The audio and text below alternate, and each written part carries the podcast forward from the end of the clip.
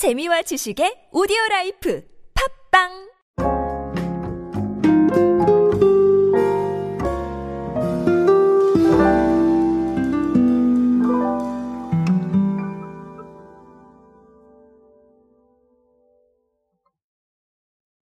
조금 더 시간이 지나면 우리는 무라벨에 굉장히 익숙해질 것 같습니다. 무라벨 사례가 너무 많아지고 있기 때문인데요. 오늘은 무라벨 이야기를 조금 더 드리면서 의미하는 바가 무엇인지 그리고 이게 말하고자 하는 트렌드는 무엇인지 함께 알아보도록 하겠습니다. 안녕하세요 여러분 노준영입니다. 인싸의 시대 그들은 무엇에 지갑을 여는가 그리고 디지털 마케팅 트렌드 인싸력을 높여라 이렇게 두 권의 책의 저자입니다. 여러분과 함께 소비 트렌드 그리고 대중문화 트렌드 미디어 트렌드 디지털 마케팅에 도움되는 모든 것들 함께 알아보고 있습니다. 강연 및 마케팅 컨설팅 문의는 언제든 하단에 있는 이메일로 부탁드립니다.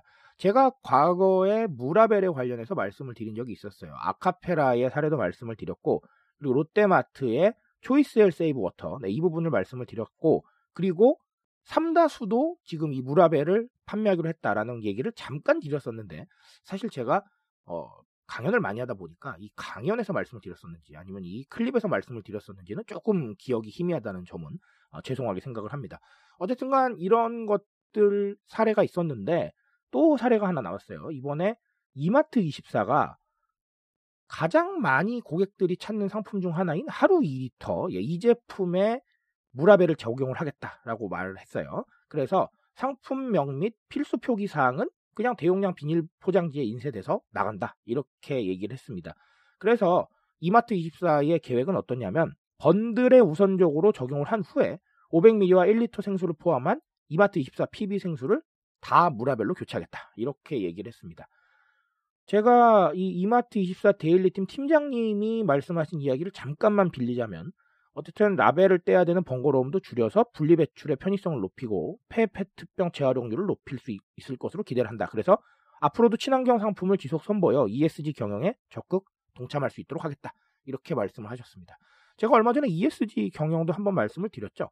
계속해서 이런 움직임이 기업을 향해서 퍼져나가고 있습니다. 네, 이것이 의미하는 바가 무엇이냐라는 것인데 아, 첫 번째는 너무나 당연하지만 가치 소비다라는 말씀 꼭 드리고 싶습니다. 이 가치 소비가 제가 제 책에서 정말 중요한 키워드다라고 말씀을 드렸던 게 단순히 친환경이라는 이런 뭐 사회적 가치로 연결되는 게 아니라 개인의 한정판에 대한 욕구 아니면 스토리텔링에 대한 어떤 공감 등등 굉장히 많은 패턴으로 이 가치 소비가 나타나고 있기 때문입니다. 지금 이마트 24에서 주목한 사례는 제가 봤을 때는 가치 소비에서 이제 미닝아웃 쪽인데 뜻을 드러낸다라고 해서 사회적 가치를 많이 드러내는 경우가 많죠. 그래서 단순히 생수를 구매하는 게 아니라 생수가 가지고 있는 사회적 가치까지 구매한다. 즉 그래서 가치라는 부분을 통해서 소비로 얻는 즐거움을 조금 더 크게 만든다. 라는 거 그런 부분이었죠. 생수를 구매하는 건 가시적 상품이고 생수가 가진 가치를 구매하는 건 이 정서적인 부분이기 때문에 두 가지가 같이 상태가 되면 조금 더 큰 소비 만족감을 느낄 수 있다라는 거 그런 부분이죠.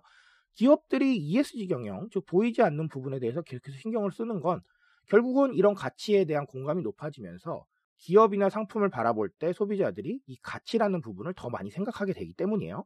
그래서 디지털 마케팅에서는 이 가치를 알리는데 굉장히 주력을 하셔야겠죠. 이 가치가 무엇인지는 기업이 생각할 부분입니다.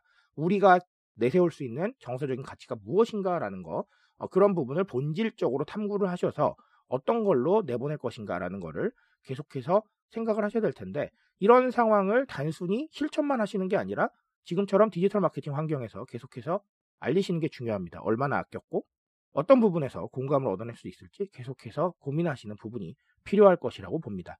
자, 또 다른 하나는 사실상 소통이다라는 이야기 좀 드리고 싶습니다. 이게 무슨 얘기냐면, 자, 우리가 과거에 비해서 채널도 늘어났고 굉장히 많은 부분들을 소비자와 함께 해야 되는 그런 상황에 처해 있습니다. 과거처럼 채널이 부족해서 잘 몰랐다라고 생각하는 거는 네, 이거는 핑계가 되는 거죠. 왜냐하면 이제는 SNS나 유튜브 댓글이라던가 굉장히 다양하게 소비자의 의견이 표출되는 부분들을 만나실 수 있고 우리가 직접 눈으로 확인도 할 수 있습니다. 그래서 이 소통 행보가 굉장히 중요해졌어요. 물론 소비자가 말하는 걸 다 반영하기는 어렵습니다. 그 많은 의견을 어떻게 더 반영하겠어요? 하지만 지배적인 의견은 반영해 가면서 우리가 이렇게 소통하고 있다라는 걸 외부로 알리는 건 이 과정 자체가 디지털 마케팅일 수 있습니다. 내가 마케팅을 하려면 많은 소재들을 뽑아내야 돼요. 이건 너무나 당연한 거 아니겠습니까? 재료가 무엇인가에 따라서 모든 게 바뀌기 때문에. 근데 그 재료의 방향성을 결정하는 건 인식이다라는 얘기를 꼭 드리고 싶습니다. 이게 굉장히 중요한 얘기인데요. 재료를 똑같이 가지고도 누군가는 맛있는 요리를 하고 누군가는 맛없는 요리를 합니다. 그게 바로 방법과 인식의 차이일 텐데 저는 디지털 마케팅도 똑같다고 생각을 합니다. 누구나 재료는 비슷할 수 있어요. 하지만 인식을 어떻게 하느냐에 따라서 상대방에게 전달하는 방향성이 완전히 달라지는 것이죠. 그게 바로 트렌드에 대한 지식이 될 것이고, 그리고 지금 미디어 환경에서 어떤 것이 핫한 것인가, 지금 미디어 환경에서 어떤 것이 핫한가, 그리고 사람들과 소통하는 데 있어서 어떤 것이 가장 용이한가라는 것에 대한 지식을 가지고 있느냐, 없느냐에 따라서 상당히 많은 것들이 바뀐다고 생각을 합니다. 결국은 소통하면서 대중들과 끊임없이 대화를 나누는 것, 그런 부분들 중에 하나가 바로 이런 가치에 대한 집중일 수 있다는 거예요.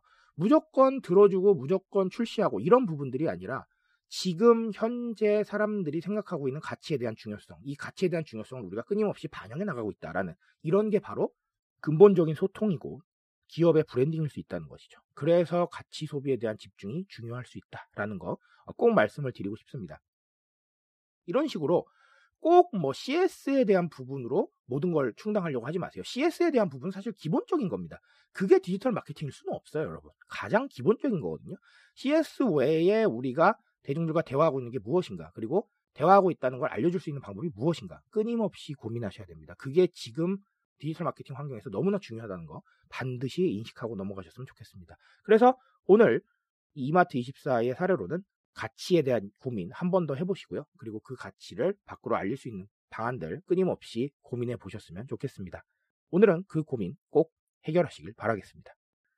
트렌드에 대한 이야기 제가 책임지고 있습니다. 그 책임감 위해서 정말 열심히 뛰고 있으니까요. 공감해 주신다면 트렌드로 쑥쑥 올라가는 여러분들의 지식 제가 책임질 수 있도록 하겠습니다. 오늘도 인싸 되세요, 여러분. 감사합니다.